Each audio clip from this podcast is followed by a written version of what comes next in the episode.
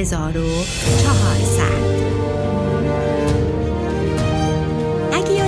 باشه توی قسمت قبل گفتیم که شاه موبد بعد از پیدا کردن ویس و رامین به جای تنبیه اونا به مناسبت برگشتشون براشون توی قصر جشن و پایکوبی راه انداخت.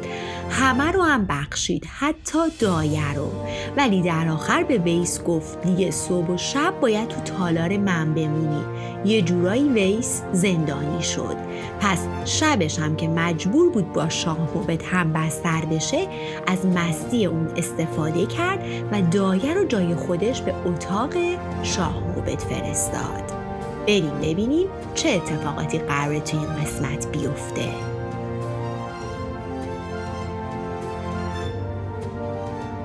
دایه بیچاره که از استرس داشت سکته می کرد با شاه موبد هم بستر شد. و اما کم کم مستی شاه از سرش پرید و یهو دید یا خدا این عجوزه کیه توی بغلش؟ فریاد زد تو کی هستی؟ دیوی یا جن؟ ویس سیمین بر من کجاست؟ چه بلایی سرش آوردی؟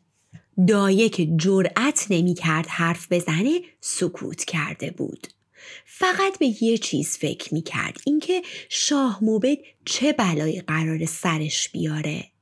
شاه موبد تا اومد فریاد بزنه و نگهبانا رو صدا کنه ویس که انگار موش و آتیش زده بودن از در پشتی پیدا شد. سری به دایه علامت داد که بره بیرون و خودش از پشت رفت و شاه موبد و در آغوش کشید.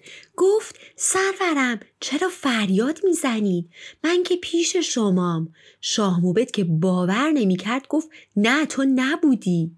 اون دیو عجوزه کجاست؟ ویس گفت ای شاه شاهان شما امشب تو میخاری زیاده روی کردی و فکر می‌کنم اینا توهماتتونه. وگرنه من که از اول پیش شما بودم. دیو کو جن و پری کو من که ندیدم. اینقدر همه چی طبیعی اتفاق افتاد که شاه موبد بدبخت فکر کرد واقعا توهم زده و دیگه ادامه نداد. ترجیح داد بخوابه تا شاید حالش بهتر بشه. ای امان از ویس با این کاراش.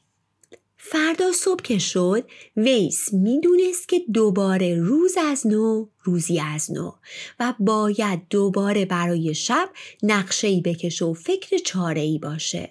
اما بخوان این داستان ویس و رامین بدو در گونه گون کار جهان بین.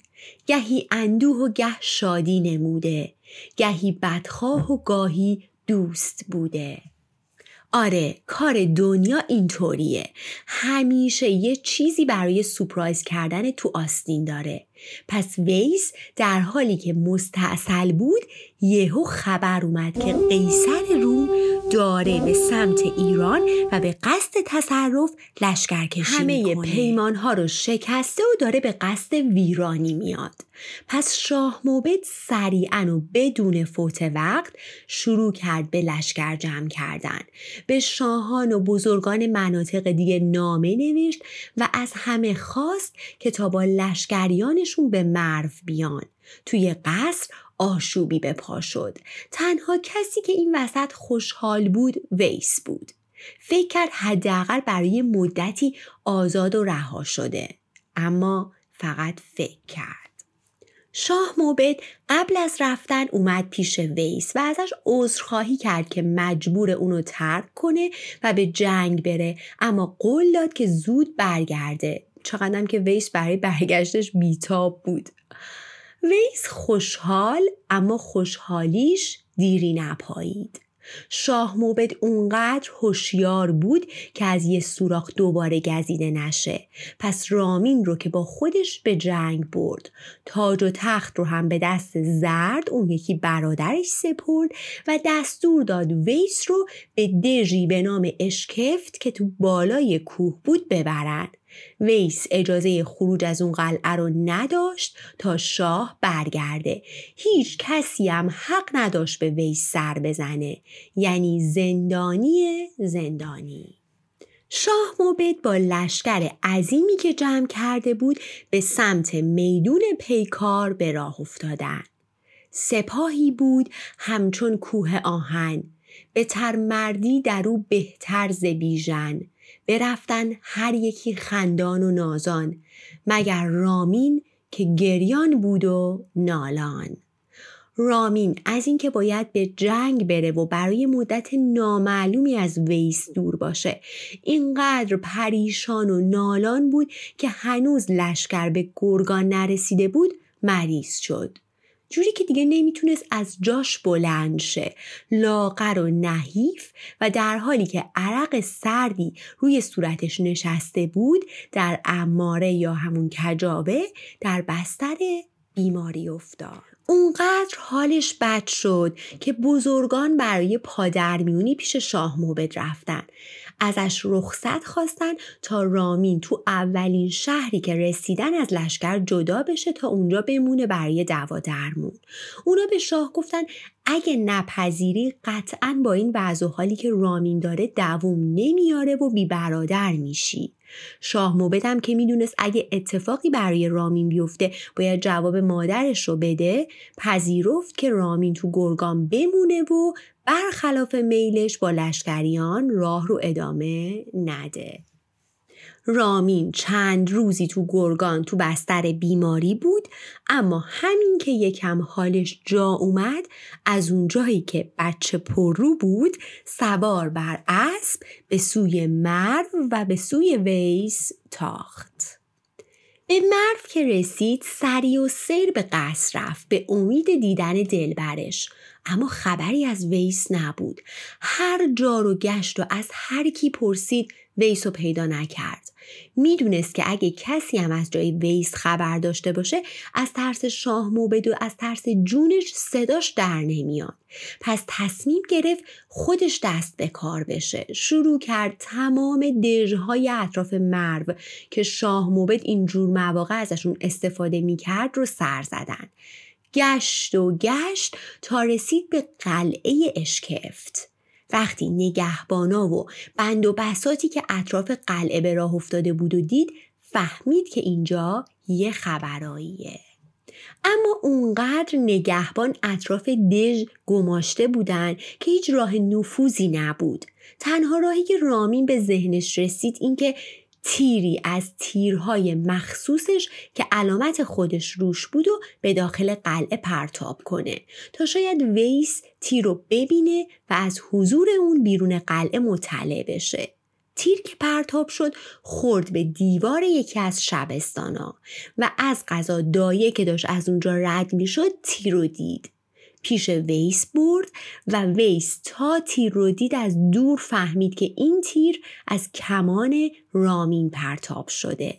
پس خوشحال و امیدوار که دلبرش پشت دیوارهای قلعه است.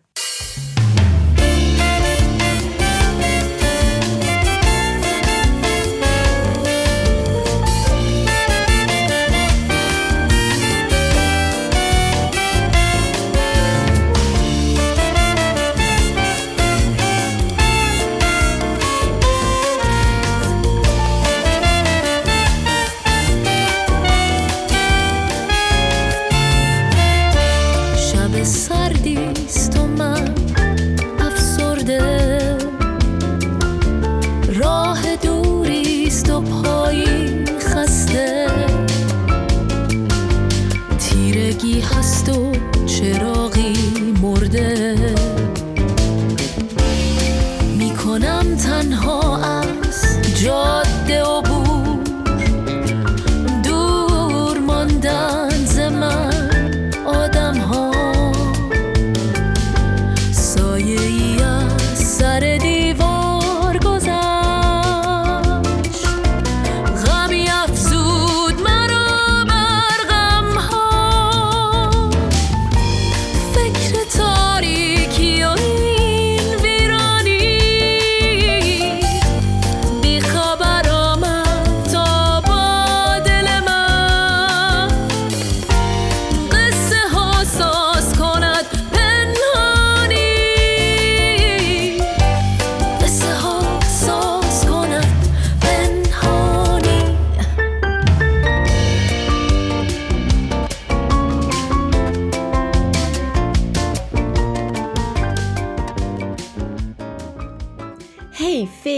کرد و فکر کرد که چجوری به رامین علامت بده.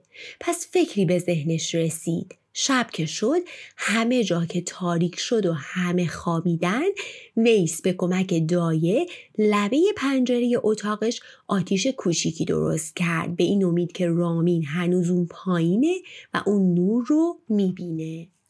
رامین که از وقتی تیر رو پرتاب کرده بود منتظر علامت و نشونه از یارش بود تا نور آتیش رو دید سریع فهمید. پای دیوار رفت دلبر سیمین پیکرش رو لب پنجره دید و ویس فکر چاره ای کرد. با علامت به رامین گفت همون پایین دیوار صبر کن. چهل دیبای چینی رو محکم به هم گره زد و شد یک تناب بلند و محکم. انداخت پایین تا رام عاشق پیشه این تناب رو بگیره و بره بالا پیش یارش. اینجا شبیه داستان راپونزل شد. رامی به داخل قلعه رفت و دو یار دوباره با هم دیدار کردند و غرق در بوسه و ناز تا نزدیکی صبح و رامین قبل از طلوع آفتاب از همون طریق پایین رفت و به سوی مرو برگشت و این شد برنامه هر شب دو عاشق این داستان ادامه داشت تا شاه موبد پیروزمندانه از جنگ برگشت. شاه موبد موفق شده بود قیصر روم رو شکست بده و شاد و خوشحال به مرو برگشت و برادری زرد با گل و ساز و دهل و رقصنده ها به استقبال پادشاه رفت. با احترام شاه رو تا تخت همراهی کرد و تاج و تخت رو تقدیمش کرد. زرد که این مدت حسابی پادشاهی بهش چسبیده بود و می‌دونست با وجود رامین این رویا هیچ وقت محقق نمیشه قصد داشت تا خودش رو یاور و پشتیبان شاه نشون بده و به قولی زیرا به رامین رو بزنه. پس تا شاه موبت پرسید چه خبر زرد به عنوان اولین خبر گفت من دائما حواسم به قلعه اشکفت بود. ولی با وجود این همه نگهبان و مراقب خبرهایی شنیدم که رامین دورو بر دژ پیدا شده. ولی متاسفانه نتونستم مچش رو بگیرم. ولی یه نشونه دیگم دارم که منو مطمئن می‌کنه به ارتباط رامین و ویس تو این مدت. نشون به اون نشون که تو اتاق ویس یک عالم پارچه به هم گره زده شده. مثل یک تناب بلند. آخ آخ آخ آخ. شاه موبد که با این همه چفت و بست توی خوابم نمی‌دید که ویس و بتونن دوباره همدیگر رو ببینن بدون تعلل به دژ رفت و سریع بدون اینکه بذاره کسی ورودش به مرو رو به گوش ویس برسونه وارد اتاق ویس شد و دستور داد تمام اتاقش رو زیر و رو کنن به دنبال اون تکه پارچه ها و خیلی راحت چل تکه پارچه به هم گره خورده پیدا شد و اونجا بود که چشمتون روز بد نبینه. بدون اینکه اجازه بده ویس از خودش دفاع کنه یا حرفی بزنه شروع کرد به کتک زدن ویس و دایه. تا می‌تونست و جون در بدن داشت اونها رو تازیانه زد. و وقتی پاشو از دژ اشکفت بیرون گذاشت ویس و دایه تو خون خودشون میقلتیدند و میقلتیدند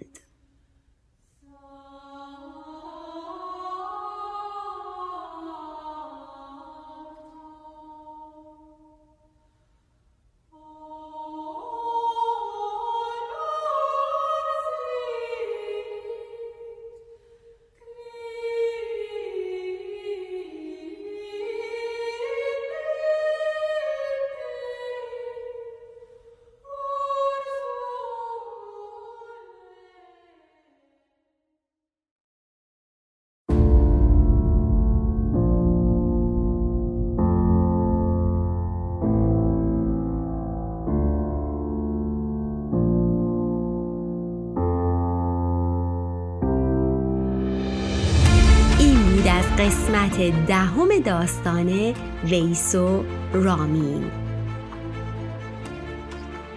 خیلی ممنونم از همراهیاتون از اینکه منو به دوستاتون معرفی می‌کنید.